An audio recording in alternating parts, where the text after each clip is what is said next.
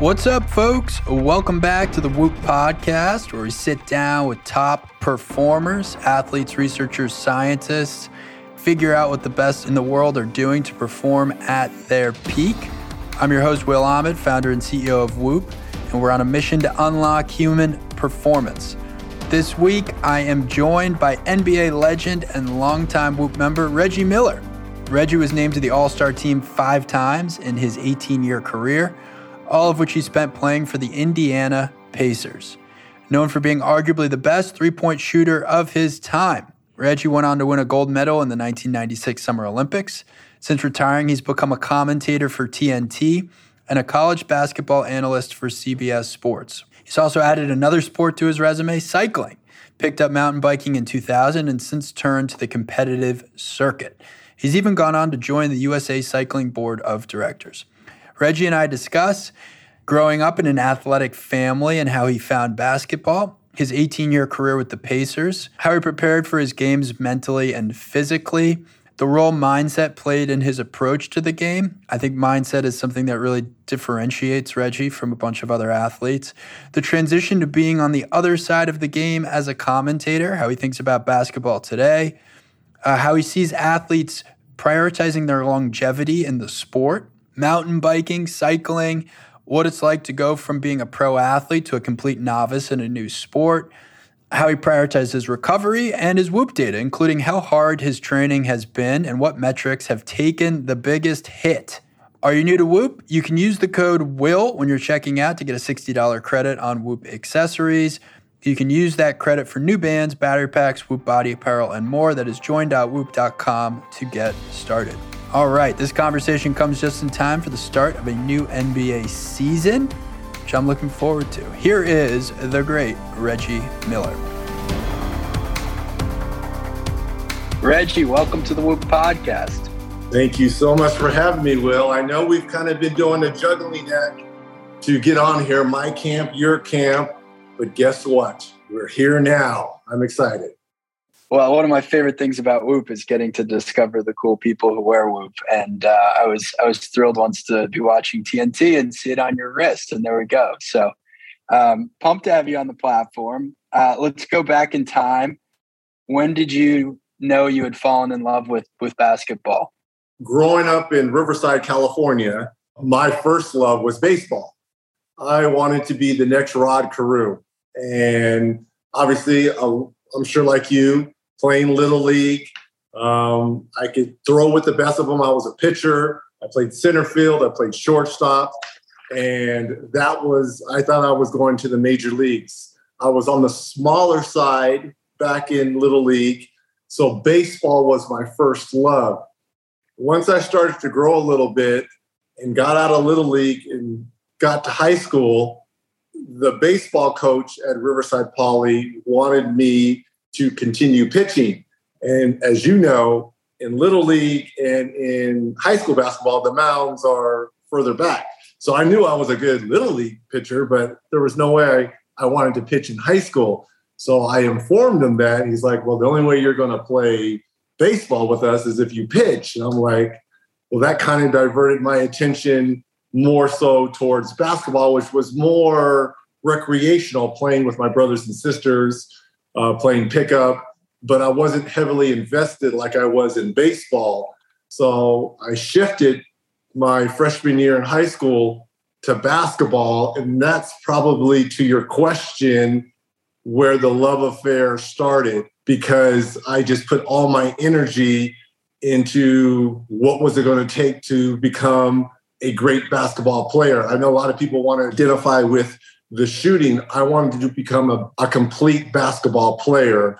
So the love affair really started the summer of my eighth grade year, going into my freshman year of high school. So you're 13 years old, 14 years old, which to be fair is is maybe a little on the later side for someone to go on to have a Hall of Fame career, wouldn't you say? Yes, and I think that probably benefited me because there was no burnout. And back in the late 70s, early 80s, it isn't like it is now with the AAU circuit where there's games after games. You have traveling teams, East Coast, West Coast, North, South. There's so many of these young kids when they're starting at 9, 10, 11. And this is where burnout can kind of creep in. I didn't have that situation because I wasn't on AAU teams. I practiced and played a lot. I played in summer show- showcases, but I wasn't on a traveling team. But 13, 14 um, was perfect for me because I found the love a little bit later, if you consider 13 or 14 um, old in terms of you know basketball. I found that love just a little bit later, personally for myself. And when did you start to realize that you were really good at basketball? I would say my sophomore year in high school, because I dedicated myself to shooting. And I said to myself, if I can shoot anywhere in the half court, how is anyone ever going to be able to guard me? So I would just master shots all over the court in the half court situation. And I knew then by my sophomore year in high school, I could shoot better than anyone. It was all about honing in the rest of my game. And that kind of gave me a glimpse of, well, where can basketball take me? It's no secret I was living across the hall from the greatest women's basketball player of all time and my sister Cheryl.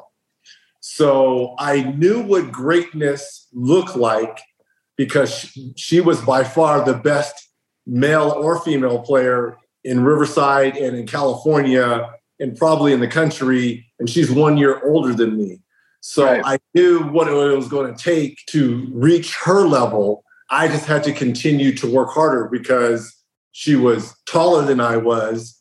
She was faster. By the time I got to high school and started to grow and catch up to her, that's when our skill levels started to kind of merge a little bit. And I saw how great she was. That's she was the motivating factor personally for me to jump on that train in terms of greatness. And probably kept you humble and motivated, despite a lot of people being like, "Oh, Reggie, you're so good, you're so good." It's like, well, actually, I'm not even the best person in my family. Yeah, I was always like Miller's little. I was always Cheryl Miller's little brother, and right. to a certain degree, that was always motivating to me to try to get out of that shadow, right? But it's funny when people say that she used to beat the crap out of you too. So don't get yeah. Don't give me stuff. She's beating you guys too. So it, it, it, it's funny when we would team up together, there was no stopping us. And people always kind of wanted to pit us against one another when we were younger, where we were much stronger together. And I think us pushing one another to become great was probably the best thing in our early careers was having that voice from Cheryl or me being in her ear trying to just better ourselves. And you go off to UCLA. And at what point in, in your career there are you thinking, I'm going to do this professionally? This is this is going to be my career. As you know, when you take different progressions from middle school to high school for those four years, and then when you take that leap and you get that college letter, and I always wanted to go to UCLA, every kid in the Southern California area, always wanted to play for the great UCLA, the pyramid of success. So I was honored. But my freshman year was a little bit of a, a struggle. I played in every game. I never started, maybe played five to seven minutes. But the best thing that helped me was every summer, and this is when the Lakers were it was it was the Showtime Lakers with Magic, Byron Scott, Michael Cooper, Kareem, James Worthy. So when I was at UCLA from 84 to 87, every summer we had it was called open gym. So the Lakers would come up to work out. They would be a team. Our UCLA had a team, and then you had a team of other professionals: Isiah Thomas, Michael Jordan, Larry Bird, Dominique Wilkins all the great players of the 80s would come. So you would have three teams and we would just rotate. And yeah, that, those, that's not a rec league. No, that's not a rec league. No. Yeah. Those summer league games and those open gym runs is what piqued my interest and made me think I could play this game professionally. Because after my freshman year, I got stronger, I got faster by watching Byron and Michael Cooper pulling me aside and say, no, no, work on this, do that. And I was holding my own against them in these open run gyms. So that kind of got the belief thinking, okay, I can play because I knew I could shoot with anyone. And my first step evolved. I started to play a lot of one on one versus Kiki Vandeweghe, who was a former pro, went to UCLA. And he always used to destroy me in one on one my freshman year. And then by the time I got to my sophomore year, when he came back after the season, the right. tables kind of turned a little bit. And that is what kind of got the ball rolling of I think I could play at the next level and play professionally. Well, part of what made made it so fun to watch your career as a fan was the obvious confidence and swagger that you played with. And I'm curious, did you have that from high school on, from when you just picked up a basketball? Hey, I'm going to be in your face. I'm going to be talking to you. I, I know I can make this shot or was that something that you developed? Like i'm i'm just imagining you like your freshman year after UCLA you've played 5 minutes a game and now you're you know about to post up Jordan and and Magic and you're in their ear or not. You know that's what I'm asking myself. I think it's probably a combination of both but I think growing up in a household of five siblings two older brothers an yeah. older sister and Cheryl and a younger sister in any board game, in any card game, there's yeah. competition, right? And with competition comes talking. You know, you're always evaluating your competition and trying to get into their head. So it really started at a young age. And I think reverting back to my former story with Cheryl, when I would go on the road and the opposing fans, you know, Cheryl, the chants and the taunts, that was to me I didn't know it then, but that was building up that inner strength, um, that mental toughness to go onto the road into a hostile environment, to be locked in for those, you know, 45 minutes to an hour, which was high school games, hour and a half for college games. It was training me to be locked in and focused in. And of course, you hear certain things and to give it to them back. So maybe that's where it's the banter started of engaging and trash talking certain people, you're going to talk to me. Well, I'm going to bring you into my world a little bit. You, you want to talk? Okay, then we're we're going to have an open dialogue during this game. So I think that's kind of was built up at a younger age from those card games and board games with my brothers and sisters, and it led to the athletic field of baseball and basketball from high school to college and to the professional ranks. I love that. So you get drafted by uh, the Pacers. I mean, you have an amazing 18 uh, year career with the same franchise, which today, yeah. in the era of superstars, seems impossible. Just talk about those first few years with the Pacers and, and what it felt like to be in the NBA. It's interesting, Will, because draft day in today's world, when a draft happens, you see the spectacle. They're at, either at Madison Square Garden. All the athletes are there. Everyone's in a nice suit and all that. I was home on my couch with my family. Um, we had a live feed with TBS. It was on TBS at the time. Cheryl and I were the only ones who had our um, IFB ear, you know, headset on, so we could kind of hear what was going on. And I believe it was being done in New York at the time. And we heard whoever the director or producer was saying, Oh, we're going to the Miller family. He's getting selected. So we had maybe 10 seconds head start that I was being drafted by Indiana. And I had gone on a visit to Indiana, and they barely said two words to me, Will. Hello, how are you? How tall are you? How much do you weigh? And shook my hand, and I was out the door.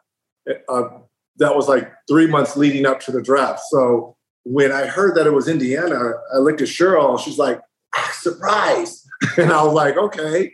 Um, and I was saying to myself, man, they barely said anything to me. But in all my journeys now, I heard that was a ploy now because they didn't want to show any interest because I found out later there was teams that were before and after that wanted to draft me, but they didn't want to tip their hand. So I'm drafted by Indiana and I'd heard of the Pacers. um, but I didn't know a lot about them. Um, I knew they were somewhat of a cellar dweller type team. The year before, they had drafted Chuck Person, and he was rookie of the year. So I had heard of him, and Byron Scott of the Lakers, Michael Cooper. They kind of gave me a, a breakdown of what the Pacers, Jack Ramsay, Hall of Fame coach Jack Ramsay was my very first coach and who drafted me. I kind of knew his style when he had won a championship with the Portland Trail Blazers when he had Bill Walton. So I was familiar with their style. Um, it was going to be a perfect type style for the shooting guard and small forward because it was catered around shooting. So I was excited and I was blessed. You know, you're blessed to be drafted, first of all, because there's 30 teams and it didn't matter where I went because I was going to give 100%. I was just blessed that was it was Indiana. And let's face it, everyone's seen Hoosiers, right? Everyone yeah. knows that it's a basketball state. They live and die and breathe basketball. What better place could I possibly be going to than a state and city like Indianapolis that just loves basketball? So I was, where do I sign up? Where's my contract? Let's go. So this is the, you're the 11th overall pick, 1987. Uh, pretty pretty exciting time, by the way, to join the NBA. I mean, it probably felt that way then, but even just looking back on it now, the amount of talent in the NBA at that point probably rivals any period of time ever in the history of the game, wouldn't you say? Think about this. Being drafted in 1987, it was the Showtime Lakers versus Larry Bird and totally. Celtics, right? Television ratings were through the roof. The summer runs against Magic and these pros they prepared me for this. I'm not going to be in awe. If I can go against Magic and the great Lakers and Showtime, surely I can go against anyone. So the talent level each and every night, especially at the shooting guard position.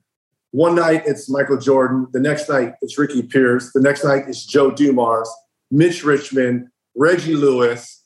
I mean, every night, Randy Wittman, you had your hands full and it was the challenge of competing. You had to get it was sink or swim, Will, and they were going to find out quickly. And these are grown men you're going against. And here I am, a 20, 21 year old rookie, looking around like, you know, let's let's go to work.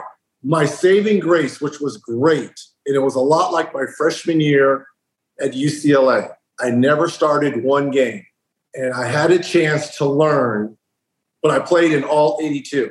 John Long, who was a 37 year old NBA lifer, had played with Isiah in Detroit for so many years and was a tough, rugged shooting guard. And he took me under his wing. And every night we would read the scouting reports, we would watch game film. He would point out things I was doing right, all the things I was doing wrong. This is how you guard this guy. If it wasn't for John Long, taking that interest because a lot of rookies, it's sink or swim. You got to play, and if you don't produce, you're gone. Thank God the patience of the Pacers of allowing me to grow. And by the end of my rookie year, the last month, they increased my minutes from 15 to 17 to about 25 to 30. The big jump, which means you're playing maybe like half the game, and depending yeah. on your matching up, you're finishing games. And that just catapulted me into my sophomore year where things, just, the reins came off. I was an all star by my third year, and the Pacers were off and running after that. You touched on the intense rivalries of your time period. What I remember as a basketball fan of the 90s was really loving the intensity of the competition. Like yeah. the top athletes seemed to genuinely dislike each other. And there was something really exciting about that. And if you compare that to today, I think it's clearly different. You know, you get the sense that after a game, you know, a lot of these top players are friends, right? And it's a different vibe. Now, I think the sport is is still in a great place, but I'm curious how you, as a student of the game, and obviously as a as a terrific commentator, how you feel about that, and and do you agree that that it's different? It's definitely different and a lot of that has to do with and you heard me talking about i didn't grow up in the aau generation because a lot of these AAU players that you see today, they've all played together. All of them switch teams and build super teams, which you've kind of seen superstar players leave one team to join another team to build a super team um, to dominate. And that goes back to AAU. And there's nothing wrong with that. And I'm just saying, I could be friends off the court, maybe, but it was yeah. more combative between certain teams and certain players. Like, right. you really knew the Lakers and the Celtics hated one another. You knew that the Boston Celtics and the Detroit Pistons really hated one another. Yeah. You knew that my Indiana Pacers and the Knicks, we hated one another. We, yeah, we did. it's obvious. Yeah. I'm not saying we didn't respect them. Absolutely, we respected totally, them. Totally. But you build up, and people forget what competition is all about. You're competing for something. When you are trying to win a championship at the highest level, you will almost do anything it takes, especially when you're so close to it. When you're in the final four situation or in the finals, and you're a rebound, a loose ball, a missed free throw, a dive on the floor for a ball away from advancing, those little, it's the little things that make the big things happen in any sport, in any walk of life. If you can do the little things and you build up such animosity and hatred, I'm not saying like afterwards you can't let it go, but you remember a lot. And that's no knock on today's generation. It's hard for me to be buddy buddy with someone when I'm trying to rip out your throat. I just can't do it. We, we can't break bread. We just can't. Too many things are going to be said between the lines. I'm going to say a lot. You're going to say a lot. Um, and you you build up a memory bank of all this. But again, I respect today's players because a lot of them can shelve that animosity at times and continue to go out and play. I just wasn't built that way, Will. If Michael Jordan's in front of my way, I'll give you a dap. Dude, I'm trying to destroy you like you are destroying me. Well, I think I think Jordan came out as one of the uh, you know most negative voices when it came to the super team concept, and I think it was shortly after Durant joined uh, Golden State where he said like the idea of joining that team and in his shoes seemed completely crazy because all he it wanted to do was go out and kill the other guys. There's no like, way he could have joined their team. What do you think people would have said if he would have joined Detroit back in the day when Detroit made up? They did a whole book on the Jordan rules. You couldn't even fathom that. Now, I will say this for Kevin Durant and what people's idea of that very much the same way LeBron joined Dwyane Wade in Miami with Chris Bosh and formed a super team and won a couple championships. Yeah. If you're the media, which one are you valuing now? Because you want to knock Kevin for joining a 73 win team, but he had no rings, right? So you knock me, Allen Iverson, Charles Barkley, Patrick Ewing yeah. for staying loyal but not winning championships.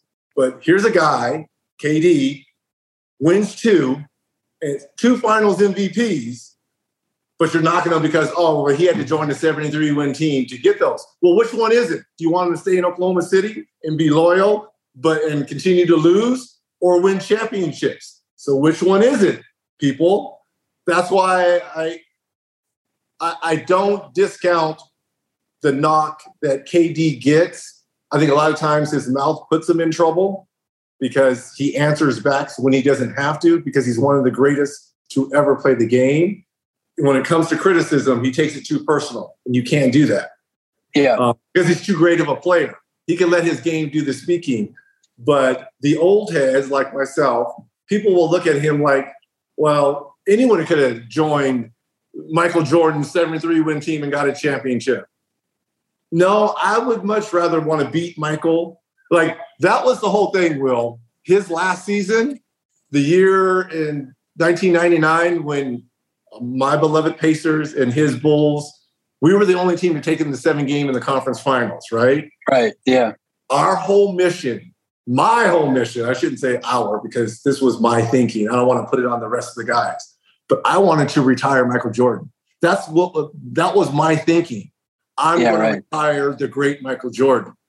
Obviously, he had other ideas, and the Bulls had other ideas, and they beat us in seven, went on to beat Utah in the next series. But that's how my thinking was. And I don't know if that's into today's game. I would much rather beat Isiah or beat uh, Michael Jordan or beat Patrick Ewing, beat Allen Iverson, as opposed to go join them. But again, I don't want people to think that's a knock on LeBron or KD because which one are you valuing, people? It's different. It's totally different. So I respect that. You know, if you want to do that and you get your championships, by all means necessary. Let's talk about just mindset in general. Like, I'm curious how intentional or deliberate some of these uh, mental states were that you would put yourself in. Was that something that you did prep work on? Would you spend time alone thinking about these things? Is it just that you're so wired that the voice in your head is always doing it? How much of it was learned and developed versus something that came to you naturally? I think a lot of it came naturally, and a lot of it came growing up in a big household with five other kids and who's the first to the dinner table you know so you you build up certain characteristics as a kid and you just transfer them into whatever walk of life you're going to go. You know i would study up on my opponents. I, I was huge on watching film and reading tendencies and i think i do that as a broadcaster now because I, I can read people's body language before it happens. So being able to read someone's body language when they're tired, when they're upset, when they're on the verge of cracking, uh, when things are going well, when to shut up sometimes. Sometimes shutting up is good too. Um, so I could read people's body language, um, which became an art of mine. And a lot of that went into my prep work each and every night of which buttons could I press, or if I had to even press, sometimes not saying anything, being silent is the, you know, you never wanted to talk to Michael Jordan. There was times where you could say something, but why poke the bear? You know, everyone knows he's the greatest player of all time, and I got to guard him for 40 minutes out of 48. So why am I going to poke him but there was little things you can do here and there little subtle jabs you could whisper you could say um, or you could direct whatever you're saying to a teammate of his knowing he can hear it. There's a lot of games that you play um, out there and it's a chess match. And it's who wants to play chess and who wants to really play checkers. The great ones know how to play chess and they're three four five moves ahead of you the good players play checkers. They're worried about the next move. I'm thinking four or five moves down. That's how I approached it. So that's kind of how I built it up from a young age of being in a big family to always watching film, always doing my homework, and being prepared. People don't understand that goes a long way, along with your physical ability. Um, I knew I wasn't as athletic as Kobe and and Dominique and Michael, but I knew I worked hard and I was meticulous in the little things that it was going to take to be a great basketball player. And on time, and you just merge that into a big gumbo pot, and hopefully something good comes out of it. You know, uh, listening to you talk about preparation and studying tendencies and just the enormous amount of work outside of the game, it reminds me of conversations. Um, Michael Phelps on this podcast talked a lot about it. This idea where you've put in so much work before the thing that when the thing happens, it's like I've done everything I possibly can for this moment. I'm not going to be overwhelmed by the moment. I'm just in the moment. You know, in a way, it makes you very grounded, very present, almost makes you less nervous. And when I think about your career, it's not surprising to me that that's probably how you felt in a lot of these big moments. Am I describing it fairly? Absolutely. And I listened to that podcast between you two, and it's almost like you're centered once competition begins. Because to me, the hard work was all what I did during the summer. The games are the easy part. The training to me is the hard part. Is once the games began and I could revert back to those three to four hour days in the gym, this two and a half hour game means nothing So when I listen to that conversation between you two, you know, I get it. This is coming from one of the greatest athletes of all time saying totally. that. So him being centered, I could totally relate to that because you're almost let down come come game time in the big moments because the sweat, the tears, being upset with your trainer or yourself, that all happened three, four, five months ago. The game, to me, is the easy part now. So let's talk about the human body for a little bit. How long you been on Whoop? Two years, maybe. I was introduced to it. One of my riding partners, Isabel King, she's a pro cyclist, and she always, you know, wore the band.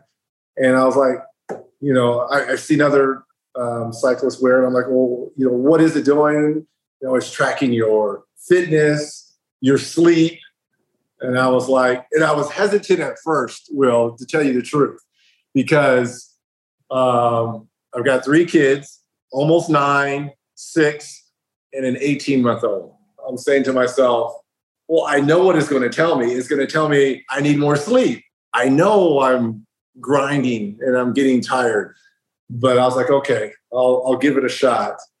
And it has been absolutely the best thing that probably ever happened to me because it's taught me precious time, when to exert energy, naps. I was the king of naps when I played basketball. I always slept. But uh, you get away from that with your everyday kid's life. You get, you know, you can't, you can't sleep because kids need attention, they need love, they need time but it taught me the power of a 15, 20 minute nap versus a 45 minute nap or an hour and a half nap.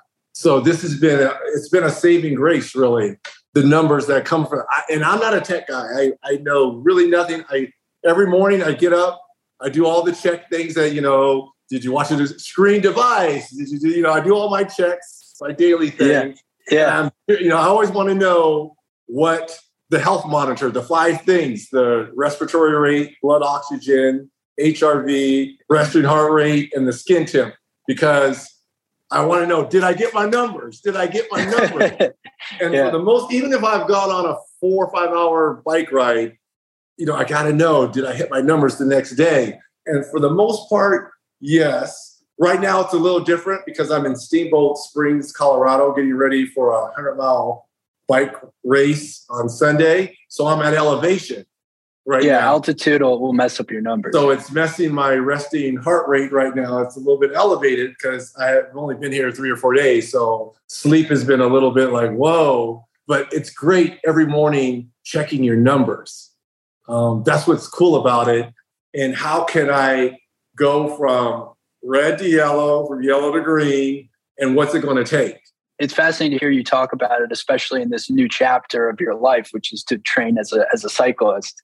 And I wonder, what do you think you would have learned from it as an NBA player? Do you think you, you might have done a couple things differently? Oh, absolutely. It also has taught us because when those kids go to bed, the house shuts down. It's time for everyone to go to bed.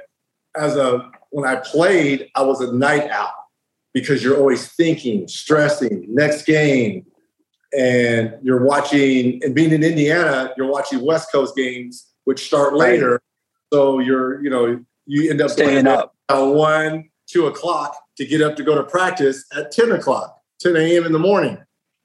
And what this has taught me is sleep is golden. So when the kids are in bed by 8:39, for us, it's lights out by 10, at the latest by 11 on a good by 11 and just patterns, trying to repeat patterns, a lot like a basketball player or a cyclist, repeating how many shots, uh, how many footwork drills, um, trying to find positive patterns. Um, probably I would have done a, a lot different. I wouldn't have stressed about games. I'll worry about my prep work the next day. Sleep is more important. I wanted to hear you talk about just a day in the life of Reggie Miller, and you know all the uh, the little habits and behaviors and lifestyles that you have. This is something that the Whoop audience uh, tends to gravitate to because it's a, a very deliberate audience. All right, everyone. I want you guys to grab a pen. Okay, that's right. This is the day in the life. I'm normally up by five o'clock. I like to always be up before the kids are up because I'm an early riser and I like to prep things before they go to school. So I'll go downstairs and unload the dishwasher, fold the laundry, get uh, breakfast prepped ready to allow Mama Bear an extra hour, hour and a half of sleep. Because let's face it, we all know that Mama Bears are, they run the show. The kids will come down, they'll eat, I'll take them to school. What are you eating? Coffee, food? No, I, I don't. I've never done coffee. I'm not a coffee drinker. Never have. Wow. Um, I for breakfast I normally like to do either Mama Bear will make a, like a McDonald's sandwich with ham and cheese or scrambled egg whites um, or waffle. I'll go up and get bike ready because now I'm retired now. So I'll get bike ready with my kit and stuff. She'll get the kids dressed and ready for school. And then I'll take the kids to school. And then I'll go and ride for three hours, four hours, depending on what type of structured cycling day it is, intervals, or just a long endurance ride. Um, and I'll, I'll just be- comment for a second on your training mm-hmm. because you you shared the last 30 days of your of your data with us. Like you've got 12 activities between 18 and 21 in the last 30 days. You got 10 activities between 14 and 18 strain, eight activities over 10. I mean, that's, you know, 30, 30 activities that are pretty strenuous activities in the last 30 days. So when you say you're going out for rides, like you're, you're, you're doing it. Yes. Yes. And a lot of those rides, because it's the last 30 days to put into context, I am training for something because I have a hundred mile gravel race coming up. So sure. a lot of those rides are a little bit on the longer side because I'm trying to build up that endurance that's going to happen uh, in about four or five days. And by the way, I hope you're getting a little rest right now because for the last 30 days, it's been a bit of overreaching, right? Yes. You've got you got two green recoveries, 21 yellow, eight red. So like you're you're pushing you know, it for sure. I'm pushing it. And I'm here in Steamboat alone, no family, no kids. So it's just riding and resting. So even though I'm still like in the red a little bit, it's because of altitude, number one. But I am getting rest. Like today was a dedicated rest day for me, which is why we're doing this. Um, yeah. But I'll ride, I'll come home by 11 or 12 and eat, have lunch, you know, whatever, and then go get the kids by three, three thirty. Are you doing any kind of like stretching, Normatec, yes, any huge. of that type of stuff? Uh, Normatec and Hyperice. I probably would not even be, able to get on the bike if it wasn't for. I definitely have to have the Normatec boots, and that's almost an everyday or every other day occurrence and, and right after you train or later later no definitely I, I, it depends on what i have going on either later the last thing at night when i'm you know laying in bed sure i'll put them on for 45 minutes um, or post ride i'll take the gun the hyper gun and stretch while i'm doing the hyper gun on the legs the lower back or put the the Hyperice back strap on that vibrates. So I'm doing all this while I'm stretching, stretching and Hyperice. Now that is one thing. Along with this, I wish sure because we, you know, when you in basketball on back-to-back nights or four games in five nights, we didn't have that. Your best, you would just put ice on your knees and they'd say, "Go get them." but in today's game, all these guys have privy to all these wonderful tools like this and uh, Hyperice is a godsend. So I live with Hyperice. All right. So you like your Whoop, you like your Hyperice. All right. So you, you do your workout. You're now picking up your kids. What's next? Daddy time. So homework, playing with them. My son is nine. You know, he wants to be a baller, baseballer. So we'll work, we'll play, we'll go skateboarding. He likes to ride bikes too. Play with my daughters. So it's all about kid time all the way up until 6.30 that's we'll have uh, dinner and then i do the nighttime stuff of showering them or bath for the younger two and then it's nighttime Mama Bear will take the little one, the 18 month old, and I've got I call them the big littles, the nine and six year old. Story time by 7:38, lights out by 8:15, and then I'll go down and help Mama Bear clean up, and then I'm normally upstairs getting ready for bed by 8:45, 9, brushing my teeth. Then I'll do a little stretching before I go get in bed because I like to stretch sure. before I get in bed. And then maybe I might Normatec then. I'll read what's going on on Twitter, do some homework, read my games that I whatever two teams are playing, I'll watch a little bit of tape and lights out by 10 30, 11 o'clock to turn around to do it all again the next day. You take any vitamins, sleep supplements, anything like that? Not sleep supplements, vitamins. There's a pack from GNC that I take for like 55 plus year old guys that have a little bit of everything in it. Um, before races and stuff, I do take magnesium so I don't yep. cramp. But that also helps me sleep a little bit too. The magnesium it helps sure. me poop, helps me poop a lot too on regular. But yeah, those are the only things I take. And it's funny, um, and I know we're short on time, but I was a casual drinker when I played. I would have big nights too. Sometimes when you go out and just be with the guys and get hammered. But now that I've been cycling and all that, like I, I can't even remember the last time I've actually drank. Well, Whoop Whoop tends to pick on you when you drink alcohol. You've probably noticed that. Yeah, but I like I've, I do not think I've ever drank with Whoop. It's, it's been oh, wow. literally like years since I even. So you don't like, drink. I don't drink and I don't do caffeine. So I don't do alcohol and I don't do caffeine at all. So those are two disciplines that I've always stayed away from. And I think it's kept me looking young along with water and exercise. It just made me feel better. Not like I don't even have a casual, a casual beer does why why nothing. It doesn't do anything for me. So why do it if it's not going to benefit me? Do you ever get a call out of the blue from someone who, you know, maybe you knew or, or was a former teammate or something and you knew them at their peak and now they're at this later stage in life and, you know, they're X pounds overweight and maybe they don't know what the hell they're doing with their career or they've been divorced or like, what is the Reggie Miller pep talk for someone who's kind of going through that second half of their life and they're not that happy about where it's at? It's funny you say that because I get it all the time, but it was more prevalent. I was very honored and blessed this past season to be on that 75th team, the greatest. 75th. Congratulations! Thank you Congratulations. so much. So obviously at the All Star game, that's when they introduced. I don't know if you watched it. It was pageantry. All the great players totally. there. We did a huge photo shoot.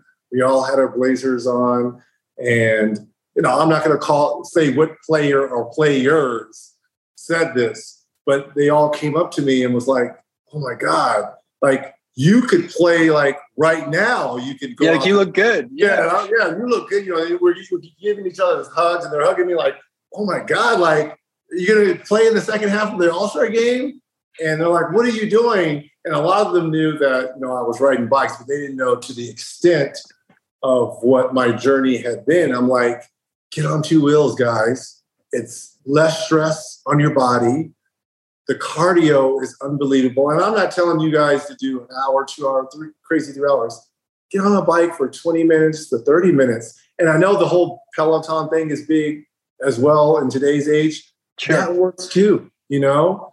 Um, so it was funny seeing some of these other 75 greatest players that in their heyday, you wish you look like them. What are you doing? You look fantastic. And I'm like, I feel great. Uh, thank you for saying that. You know, I, I bike a lot. And they're like, really? So I'm trying to educate my older brethren, 75 teammates that get on two wheels. And not only that, seeing what God has created for us out there. Because that's the great thing about bikes. It takes you places. Here in Steamboat Springs, I've got to imagine this is what heaven's going to look like. Knock yeah, on right. Get there. It is so beautiful here. The scenery and two wheels has brought me to this. And not only you getting a great exercise, but you're seeing God's green earth, and it is the best thing, bro. Well, you got a great attitude, man. And it's no surprise to me that uh, you've had enormous success in a lot of different fields. And uh, I'm grateful that you're on Whoop. And uh, it's been a real pleasure hanging with you for the past hour. Will, thank you so much. Again, for those of you, lifesaver for me. And I appreciate that. I'm not saying that just because we're doing this, but it will teach you patterns and discipline. That's all you want in life and it's been a godsend. So thank you for having me, Will. Seriously, thank you. All right. Thank you, Reggie.